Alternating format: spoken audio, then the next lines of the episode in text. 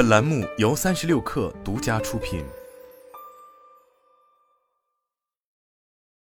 三十六氪获悉，十二月十日十七时零七分，星际荣耀的双曲线二号可重复使用液氧甲烷验证火箭，在我国酒泉卫星发射中心开展第二次飞行试验任务，任务取得成功，实现可重复使用火箭的复用飞行。此次试飞飞行高度为三百四十三点一二米，飞行时间六十三点一五秒，目标横向位移五十米，着陆位置精度约零点二九五米，着陆速度一点一米每秒，着陆姿态角约一点一八度，滚动角约四点四度。火箭着陆平稳精确，状态安全恢复。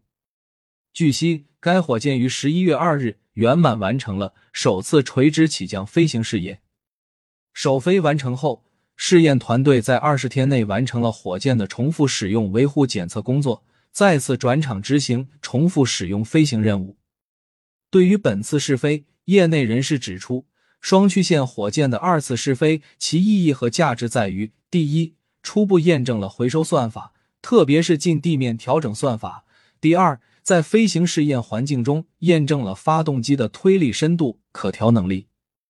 第三。在飞行试验中，初步验证了未来要回收的一级舰体及发动机的重复使用能力。此外，连续两次试飞成功，也重拾资本信心。